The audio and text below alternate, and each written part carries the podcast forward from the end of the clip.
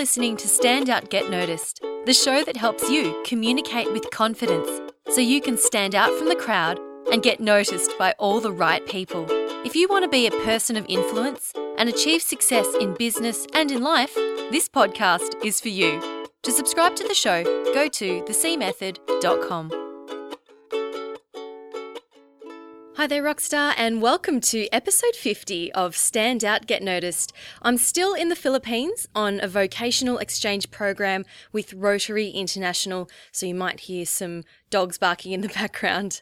I've actually gotten used to waking up early to the sounds of roosters, dogs barking, and passing motorbikes.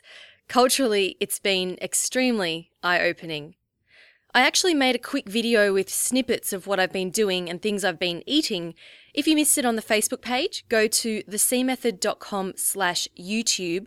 That's thecmethod.com slash YouTube.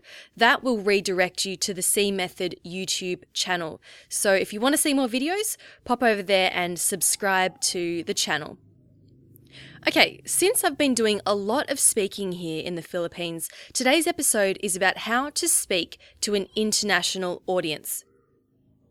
But first, I've got to say, wow, episode 50. I can't believe it. I'm so excited to have reached this milestone.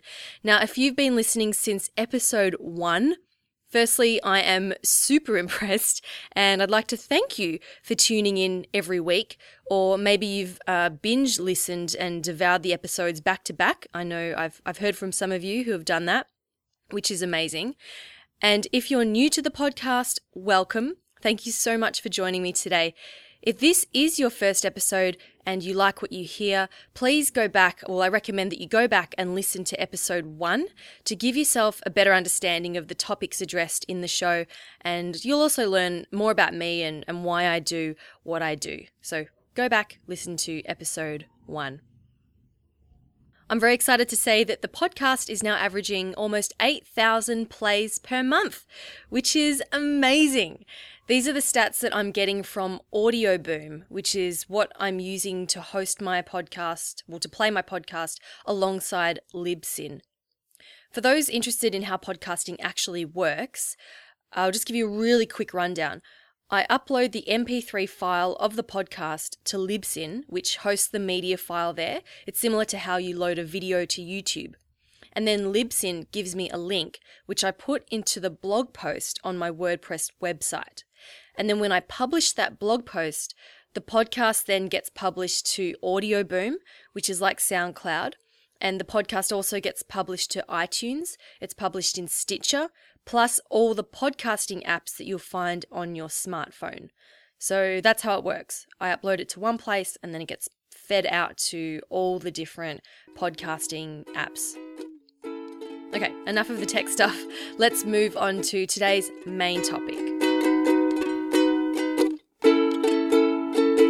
Alrighty, so since I've been in the Philippines, I've presented at a number of Rotary functions where there might have been 15 people, other functions had up to 100 people. And you also learned last week that I spoke to 500 business students, and I actually have two more seminars to present to other universities here. And this weekend, I'll be speaking at the Rotary District Conference to over 700 people. So, yes, I've been doing a lot of speaking on this trip. And in this episode, I'd like to share with you some tips, well, seven tips specifically, for speaking to and winning over an international audience. Now, why might this be relevant to you? Well, maybe you're running a workshop or speaking overseas as a visitor, just like I am. Maybe you're living and working in a foreign country. Or maybe you're living in your own country but have international colleagues, clients, and visitors that you need to speak to. Or maybe you're even presenting a webinar or being interviewed on a podcast where the majority of the audience won't be the same nationality as you. And you may not have thought about this before. For example, I've been interviewed on many podcasts where the audience was American, and that still counts as an international audience, right? Now, one of the most fundamental rules of being an effective speaker is to know your audience so that you can tailor your message to them and better connect with them. If you know that your audience is from another culture and English might be their second language, it's very important to tailor your message and the way that you present it so you can be understood and so that your message resonates and connects with them. Make sense? Now, if you don't take care with this, you could end up not connecting with them so they may not understand you they may not understand you know the words that you're saying. You'll end up losing their attention and they might just start talking amongst themselves and not listening to you. And also you could end up offending your audience which is not very good. You don't you don't want to do that. So i'm sharing with you seven ways to effectively speak to and win over an international audience. Show notes for this episode will be at thecmethod.com slash international all right, tip number one research and learn about any cultural differences that may exist. When I came over here to speak to a Filipino audience, I asked a local if Filipinos like to participate and get involved in the presentation. And I found out that they do. And what's more, they actually like to sing. They love to sing and dance. So they're very engaging, they're very smiley, very happy, very musical. Now, this wouldn't happen in Australia. Um, you wouldn't get an Australian audience to maybe sing a song or or something like that. And I haven't actually spoken to a vastly Chinese audience before, but I've heard that with Chinese audiences, they don't often raise their hands or respond. That's just part of their culture. So it's really important to find out about these cultural differences before you go and speak. You might even discover that there's a, hand gesture or a body language thing that you're doing that might be considered to be rude in that country. Okay, so ask a local who you can trust. Tip number two make an effort to speak their language. So I learned a few words in the local Filipino language here. It's called Tagalog. And I learned how to say good morning and good evening and thank you. and I even learned how to say I love you all right? And when I start my speeches here, well, most of them, I start off by saying magandang gabi po, which means good evening. And the, I found that the audiences really love that. They they laugh along and they respond, and I say "Kumusta," which is "How are you?" and they all shout back, you know, whatever their response is. I don't I don't actually understand what it is, but it's but it's a really good way to get the audience involved, and also they have a greater respect and appreciation for you because you've shown them respect right? That you're learning their language. One of my colleagues, Kelly, who's also here on the vocational exchange, she's a teacher and she learned how to count to 10 in Tagalog. And when she's when she tells the Filipino audiences, "Hey guys, I learned how to count to 10." And she slowly counts from 1 to 10, and even if she messes up, they help her out. They love that. They love that we're making an effort to speak their local language. So it's a great way to build rapport with an international audience. Tip number three teach your audience something about your country and your language. So, this is another way to get your audience involved and to build rapport with them. So, you could say something like, Hey, who would like to learn some Australian? Right? Or following on from my last tip, you could greet them in your, uh, sorry, greet them in their language and then say, I really, I really enjoy learning your language. Who would like to learn some of my language? Or you could say in, in Australia or in America or in Japan, we say blah, blah, blah.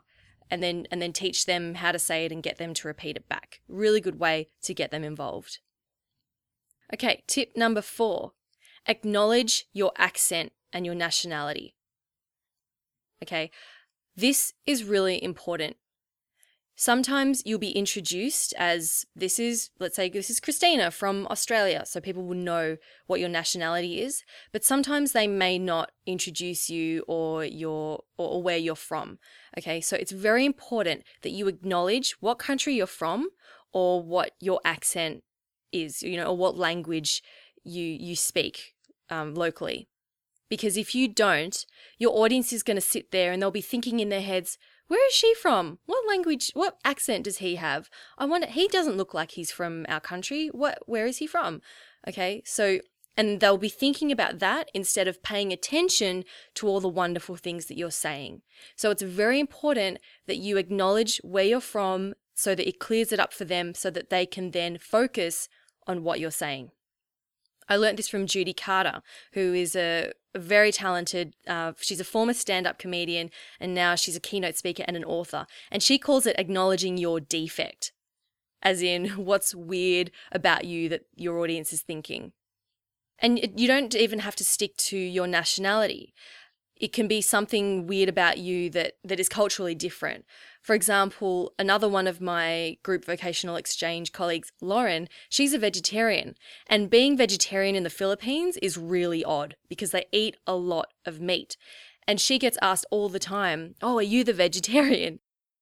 So something that she is now going to address in her talks because we we discussed this, she she's now going to, you know, acknowledge the fact that she's vegetarian and make a joke about it and say, Hi, I'm Lauren, and here I'm known as the vegetarian.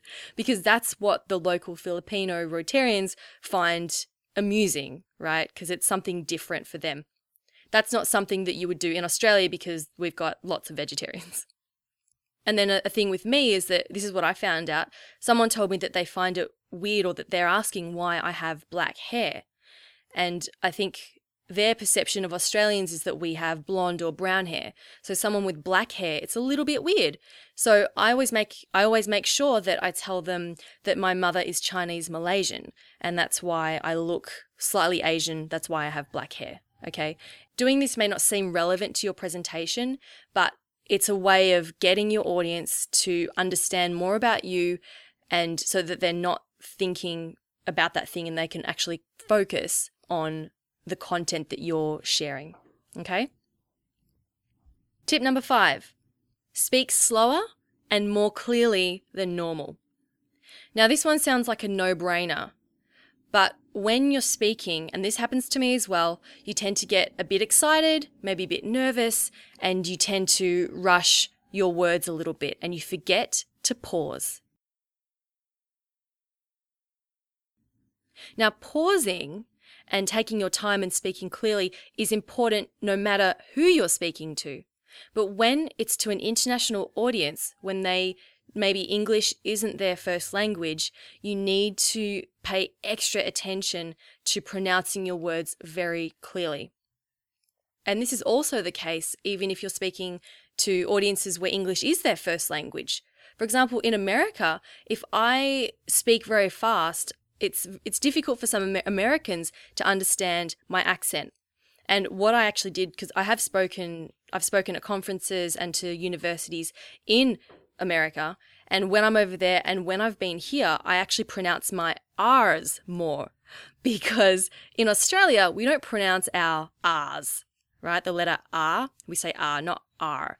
And it I've found that it actually makes it confusing for some people when I don't pronounce my R's.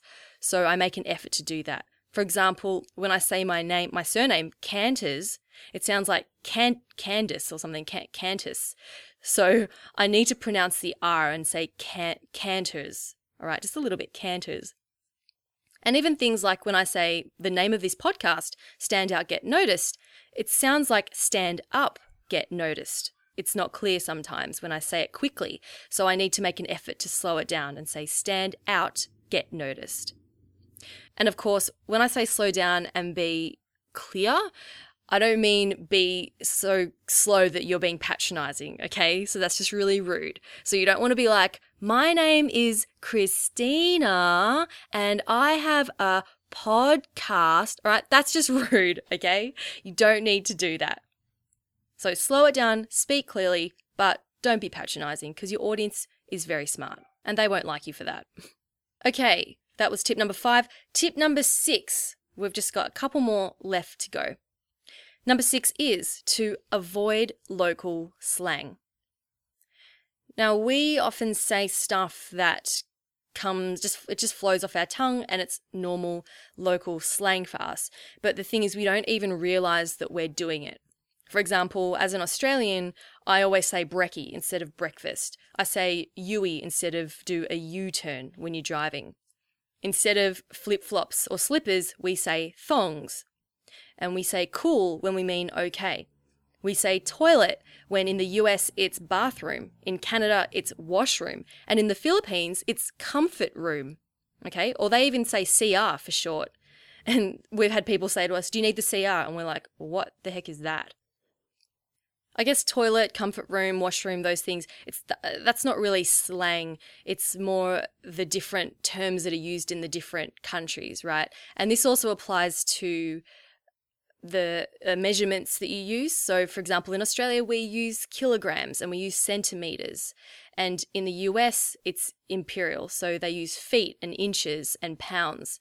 So if I was to go to America and say, oh my gosh, I went from 65 kilos to 60 kilos. How great is that? I'll just get blank, confused looks because the audience will be like, well, I don't know what that is. Can you translate it into pounds, please?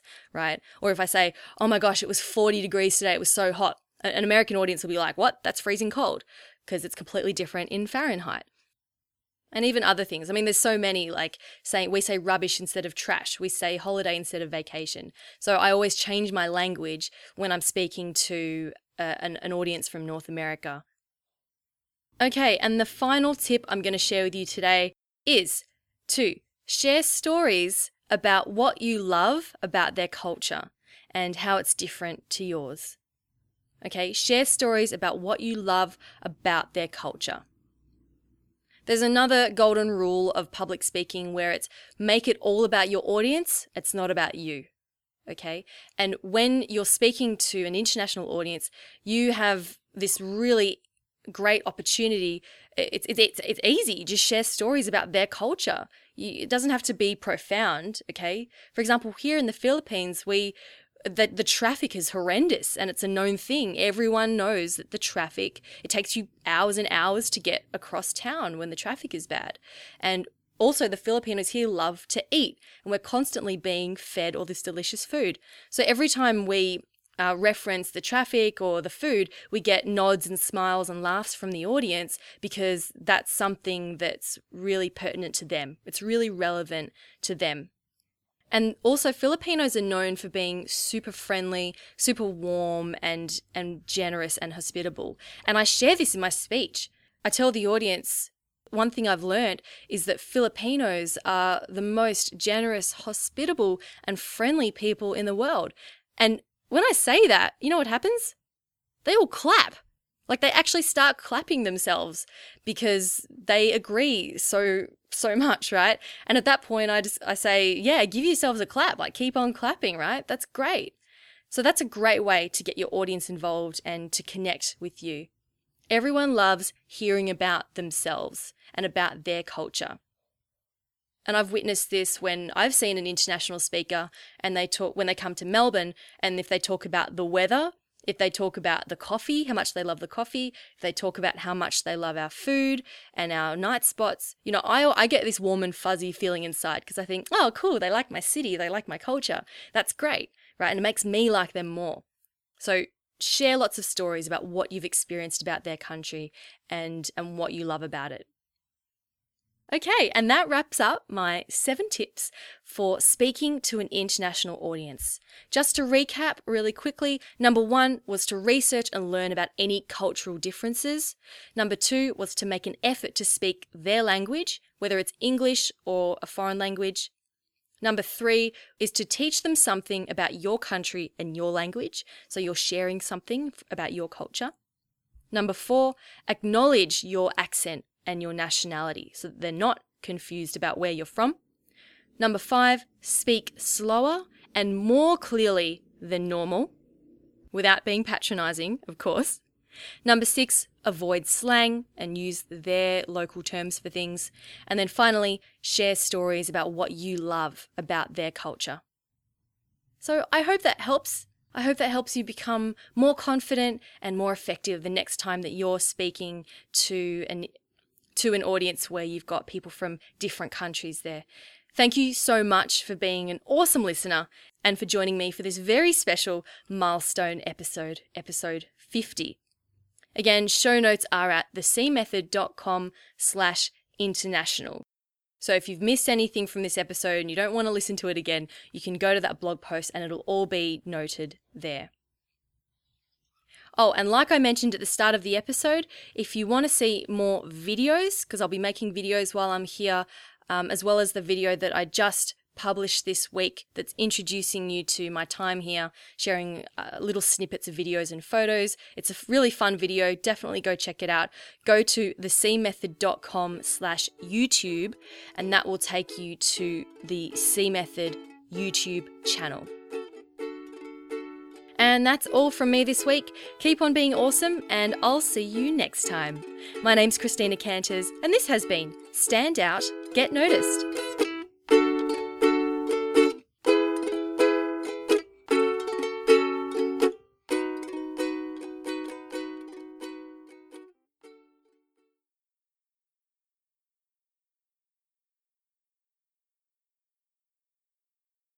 One of my colleagues, Lauren, who's also here on the GVE program, she keeps asking me to sing Total Eclipse of the Heart whenever we do karaoke, and it hasn't happened yet, but it will happen. So, Lauren, this is for you. Turn around every now and then I get a